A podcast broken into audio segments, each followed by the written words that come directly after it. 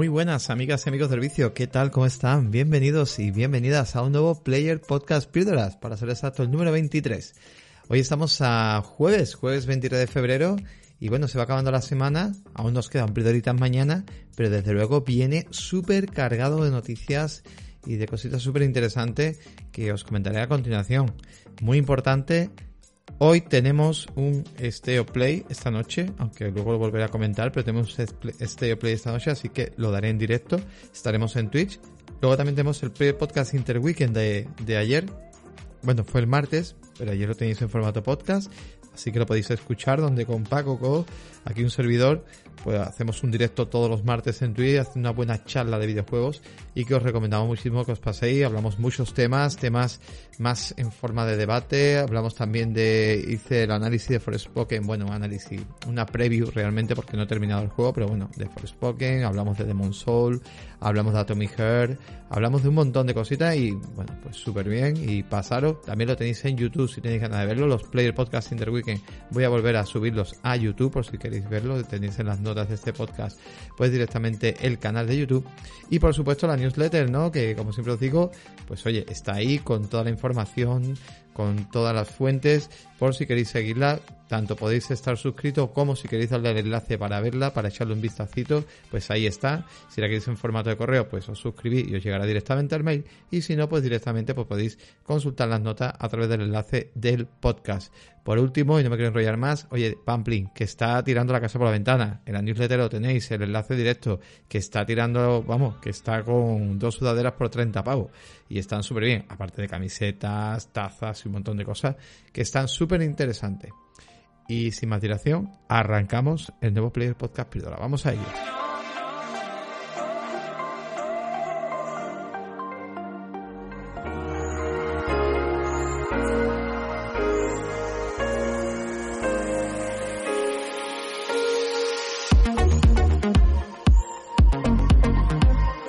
Pues arrancamos con una sucesión de noticias, va a ir una tras de otra, y es que justamente en el día de ayer a través de Brad Smith, presidente de lo que es Microsoft, reunió lo que es una rueda de hizo realmente una rueda de prensa en Bruselas, sobre todo pues eh, con el enfoque de Activision Blizzard sobre todo como centro y explicando un montón de cosas súper interesantes que vamos a contar, además de recopilando mucha información y abriéndose prácticamente, vamos, a todo e, ese informe de investigación que se le había hecho a, a Xbox y, esa, y ese muro ¿no? que se le está poniendo para que no pueda adquirir Activision Blizzard, pues la verdad que está quedando pues en pañales por todo lo que vamos a, a, comentar. Y es que para empezar, bueno, Microsoft asegura que PlayStation tiene una cuota del 70% del mercado mundial de lo que son las consolas. Y no solamente eso, es que lleva 20 años reinando en lo que es el, el, sistema de venta de consolas por su modelo actual de negocio. Es verdad que Nintendo acapara mucho mercado de consola, pero en este caso en posición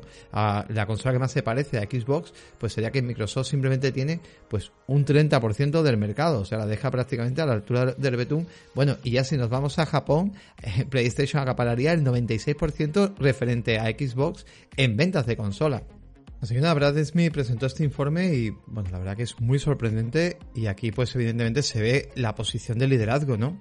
Que mantiene Sony frente a Microsoft.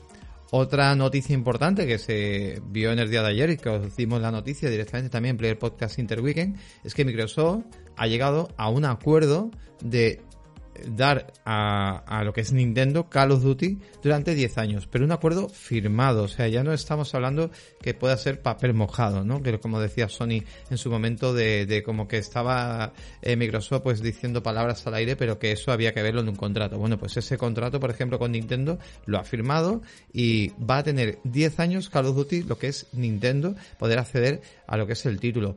Es verdad que eh, Nintendo llevaba 10 años sin tener un Call of Duty, de hecho, desde Wii prácticamente no había un Call of Duty y mucha gente ha empezado a reírse diciendo que cómo puede llegar Call of Duty a Nintendo, ¿no? Que qué calidad tendrá. Hay que entender que Call of Duty eh, se puede adaptar perfectamente, igual que se ha adaptado a PlayStation 4 a día de hoy o a Xbox One, que se sigue adaptando.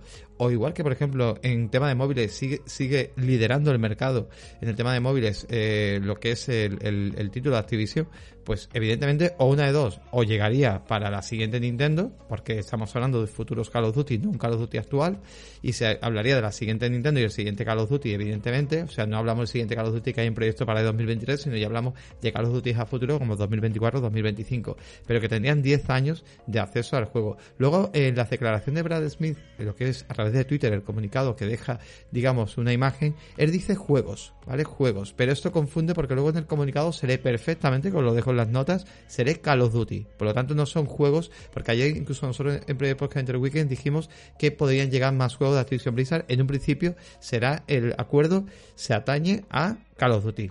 Y otra noticia también que nos ha dejado esta reunión, y a través de Phil Spencer, a través de su Twitter personal, pues confirmaba también que se había firmado otro acuerdo con Nvidia y a través del servicio de G4 Now, de lo que es Nvidia. Y la idea es trabajar conjuntamente con ellos, también poseer Call of Duty, y aquí sí se hablan de más juegos, porque aquí es, eh, es algo diferente. Y es que, a ver, eh, os explico un poco cómo funciona el servicio de G4 Now. G4 Now no es un servicio como Xbox Game Pass. Es un servicio donde tú te compras los juegos en las diferentes stores que existen, ya sea Steam, GOG, Epic Game, etcétera, y esos juegos a través de un pago, pues podrías ejecutarlos directamente en el G4 Now. G4 Now funciona a día de hoy pues está funcionando en Smart TV, en PC que no tiene que ser PC potente, en Chromebooks también ha empezado a funcionar, que, es muy interesante. Y esto, bueno, pues eh, evidentemente aquí cómo funcionaría por el tema de Xbox, pues sería lo siguiente, y sería que si eh, Microsoft adquiere Activision Blizzard, imaginaros que Call of Duty es Play Anywhere como Redfall, que es un juego que llega en Play Anywhere, si te lo compras directamente en la Store de Xbox, ese juego podrías jugarlo en consolas directamente, pero también podrías ejecutarlo en virtualmente en una Smart TV o en varios servicios sin depender del servicio de Xbox Game Pass Ultimate. Porque ya sabéis que el Xbox Game Pass Ultimate es el único que te da el Cloud y en este caso no nos haría falta de usar la nube de, Xbox, o sea, no tendríamos que tener ningún tipo de vínculo, podríamos estar pagando el gol para jugar online si queremos o no, porque si me compro el juego en Play Anywhere, me puedo ir directamente a PC a jugar con los amigos y jugar la campaña en consola si me apeteciera, ¿no? O sea, quien dice Call of Duty, pues puede decir a mejor el, el próximo Crash Bandicoot o los próximos juegos o el Diablo o cualquier juego de estos, pues podríamos jugarlo en cualquier PC o Smart TV sin depender del servicio de cloud. Está claro que Microsoft aquí lo que está haciendo es simplemente hacerse la cama y demostrar con estos acuerdos de de que ni está bloqueando juegos en consola y de que su servicio, del tanto que se decía que el servicio en la nube de, Microsoft, pues incluso había matado a Stadia, qué barbaridad en los informes de investigación que se decía eso, no esa barbaridad, porque es una barbaridad. O sea, Stadia se mató sola por, por la mala gestión del servicio y a día de hoy los Chromebook integran es cloud e integran, como hemos dado en noticias atrás, eh, G4 Now, o sea que es absurdo, pues eh, se mataron solo. Y bueno, pues esto simplemente es una cama que se están haciendo bastante importante. También Brad Smith, pues también muestra, que os lo muestro en las notas, la imagen, pues muestra el informe ¿vale? Porque Sony decía que eh, realmente ellos nunca habían presentado informe, ni, ni, como que Microsoft no tenía ningún informe ni nada para por lo que estaba prometiendo de darles a PlayStation los próximos 10 años Call of Duty, y muestra ese informe que es el mismo, o sea, ese informe, no, perdón, ese contrato, para que vean que no es papel mojado, que es el mismo eh, que le ha ofrecido, en ese caso, Nintendo y Nvidia, que sí han firmado, y se lo había ofrecido, o sea, tener Call of Duty los próximos 10 años. Y de hecho, tiene mucho sentido esto, porque Sony tiene un problema muy grande. Sony ha dicho que no, evidentemente, o sea, Sony sigue con su bloqueo y no va a firmar nada. Mientras Microsoft pueda adquirir Call of Duty, no va a firmar nada. Pero es muy importante esta parte.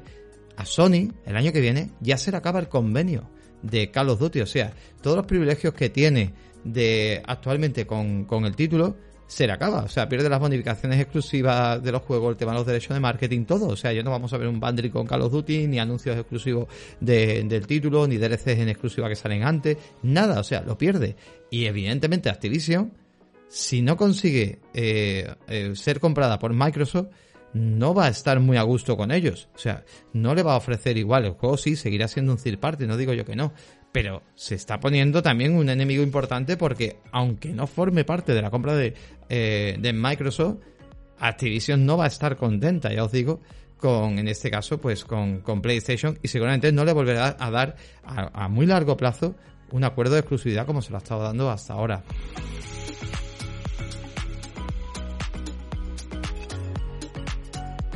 La verdad que con todas estas noticias, esta rueda de prensa que se ha hecho, con estos acuerdos con Nintendo, ¿no? Que estamos hablando de Nintendo, es una consola familiar, una, una marca muy de familia y que haya firmado directamente con una empresa japonesa también y que haya firmado directamente con Microsoft este acuerdo, pues me parece muy importante.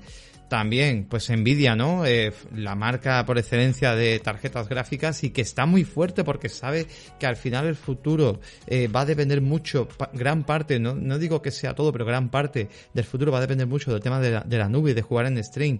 De hecho, mm, estamos empezando a vender en tienda Chromebooks de verdad, o sea, Chromebooks que se pueden ejecutar estos servicios y, y las Smart TV cada vez te muestran más lo que es el servicio de GeForce Now y de Xbox con un mando de Xbox directamente de Xcloud y te lo muestran más y significa que hay una generación que viene detrás porque muchas veces pensamos que nosotros somos los, o sea, como que la moda va en torno a nosotros, ¿no? ¿Vale? O sea, es como decir que eh, tu padre y tu madre o, directamente pues son los, que realmente entienden de la moda y de lo que se lleva, ¿verdad? Pues no, nosotros ya somos unos puretillas y realmente pues no sabemos, de hecho incluso Brad y mí le preguntan qué va a pasar los próximos 10 años, ¿no? Si, si el futuro va a ser el tema de la nube y todo lo que se está, está pasando. El metaverso, vamos a cogerlo muy con pinza, porque el metaverso ya estamos viendo que se está todo modificando mucho más. Y él mismo lo dice, no sé qué va a pasar ni en 5 años, o sea, es que no lo sabemos. Eh, está todo corriendo demasiado deprisa y evidentemente lo que quieren ellos es estar preparados y realmente esta compra de Activision Blizzard, lo he dicho y lo que te he dicho en el podcast, no está para bloquearle Call of Duty a Sony. Lo que pasa es que Sony sigue en un modelo de negocio estancada en el pasado y hay una evolución importante y la idea de los juegos es una evolución y el avanzar, ¿no? El que, el que los juegos lleguen a cuanto más jugadores mejor y que el hardware no sea un bloqueo al final para poder acceder a esos títulos. Y hasta Nintendo ha entendido el concepto de, de online o de, o de, o del tema de nube, pues también como una opción para poder ejecutar juegos cuando su hardware no llega y en este caso Xbox por ejemplo también hace que ciertos títulos en consolas como una Xbox One se puedan seguir ejecutando como el próximo Starfield que seguirán jugándolo la gente tanto en Cloud o como a través de una Xbox One aunque no puedas pues eh, eso eh, salir directamente para, para poderlo comprar porque no puede el hardware de la consola poderlo ejecutar.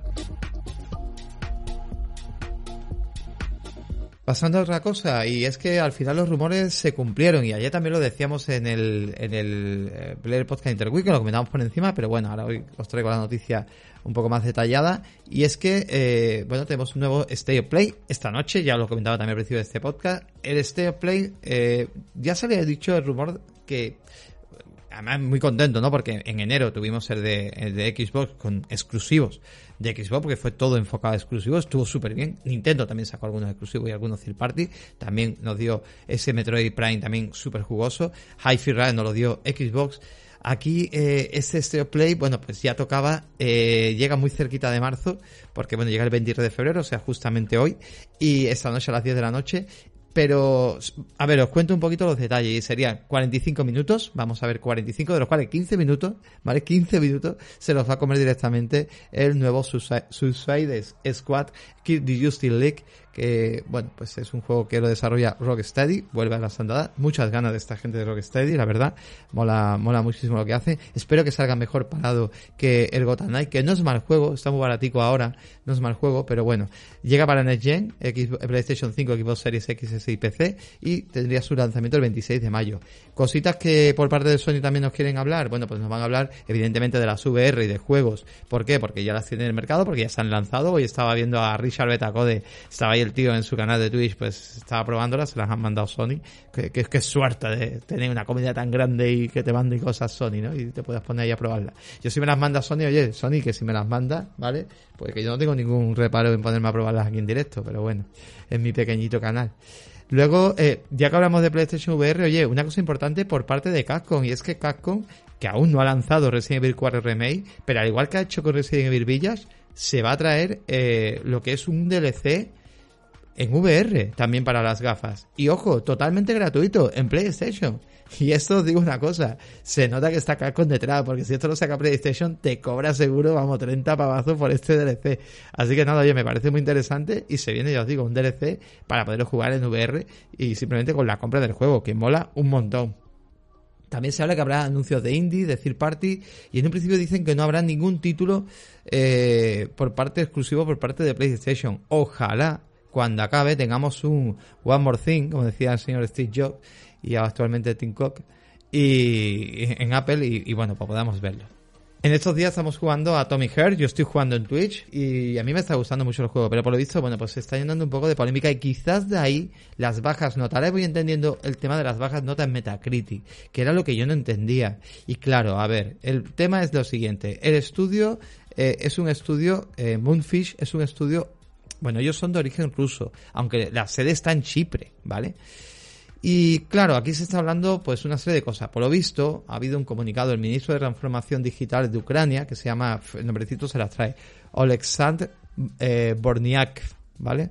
Pues eh, ha escrito una carta directamente a Sony, a Microsoft y a Valve para decir que por favor cese la venta y la distribución total del videojuego Atomic Heart sobre todo por su toxicidad y propaganda soviética y sobre todo y también comenta de que podrían estar robando información y datos a los jugadores para transferírselo directamente a Rusia.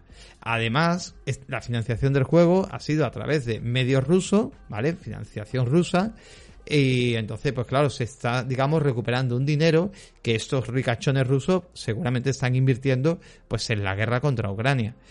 Así que nada, también luego por otro lado, hablan que eh, están también muy enfadados con el tema también del estudio Moonfish porque, bueno, pues ya en su momento ellos hicieron unas declaraciones desvinculándose totalmente del conflicto bélico político porque las redes sociales empezaron a acusarle, un poco también, aunque muy diferente, pero lo que ha pasado con Hogwarts Legacy.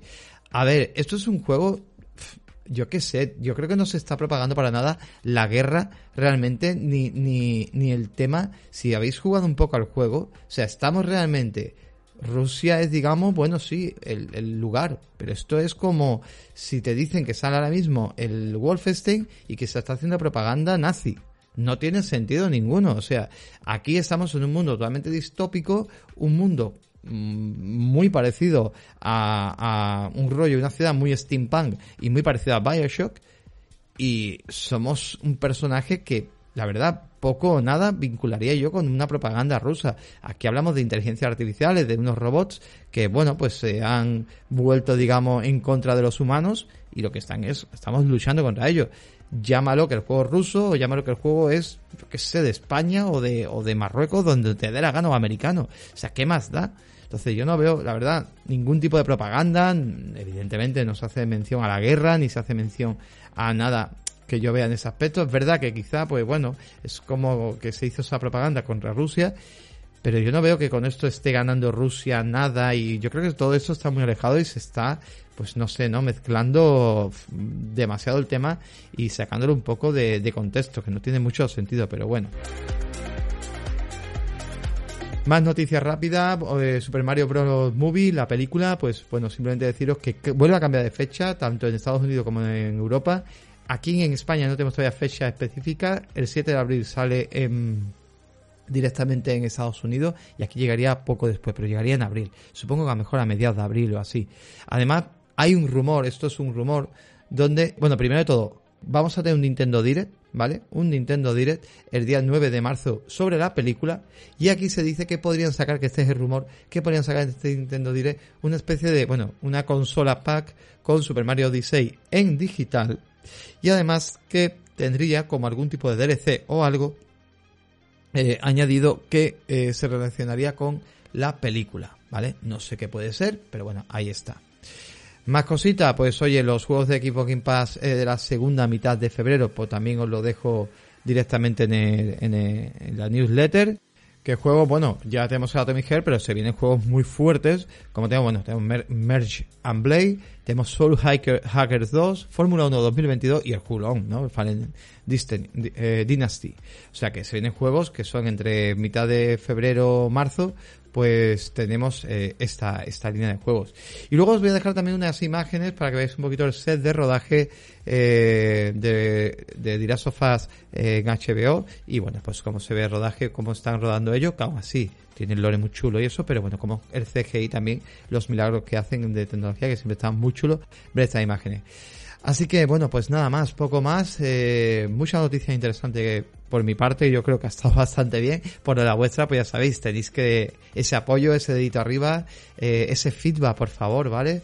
Y, nada, ayudáis muchísimo si estáis en iVoox, los comentarios, por favor, la comunidad. Si tenéis el Prime, vinculadlo directamente a, Twitch y echéis un cablecillo a abrir el podcast. Incluso podéis participar en sorteos y sobre todo veniros a nuestra maravillosa comunidad en Discord. Y nada, todas las notas, todos un poquito más abajo en la información del programa, pues ahí lo tenéis todo. Muchas gracias, gente, y mañana más. Hasta luego, chao, chao.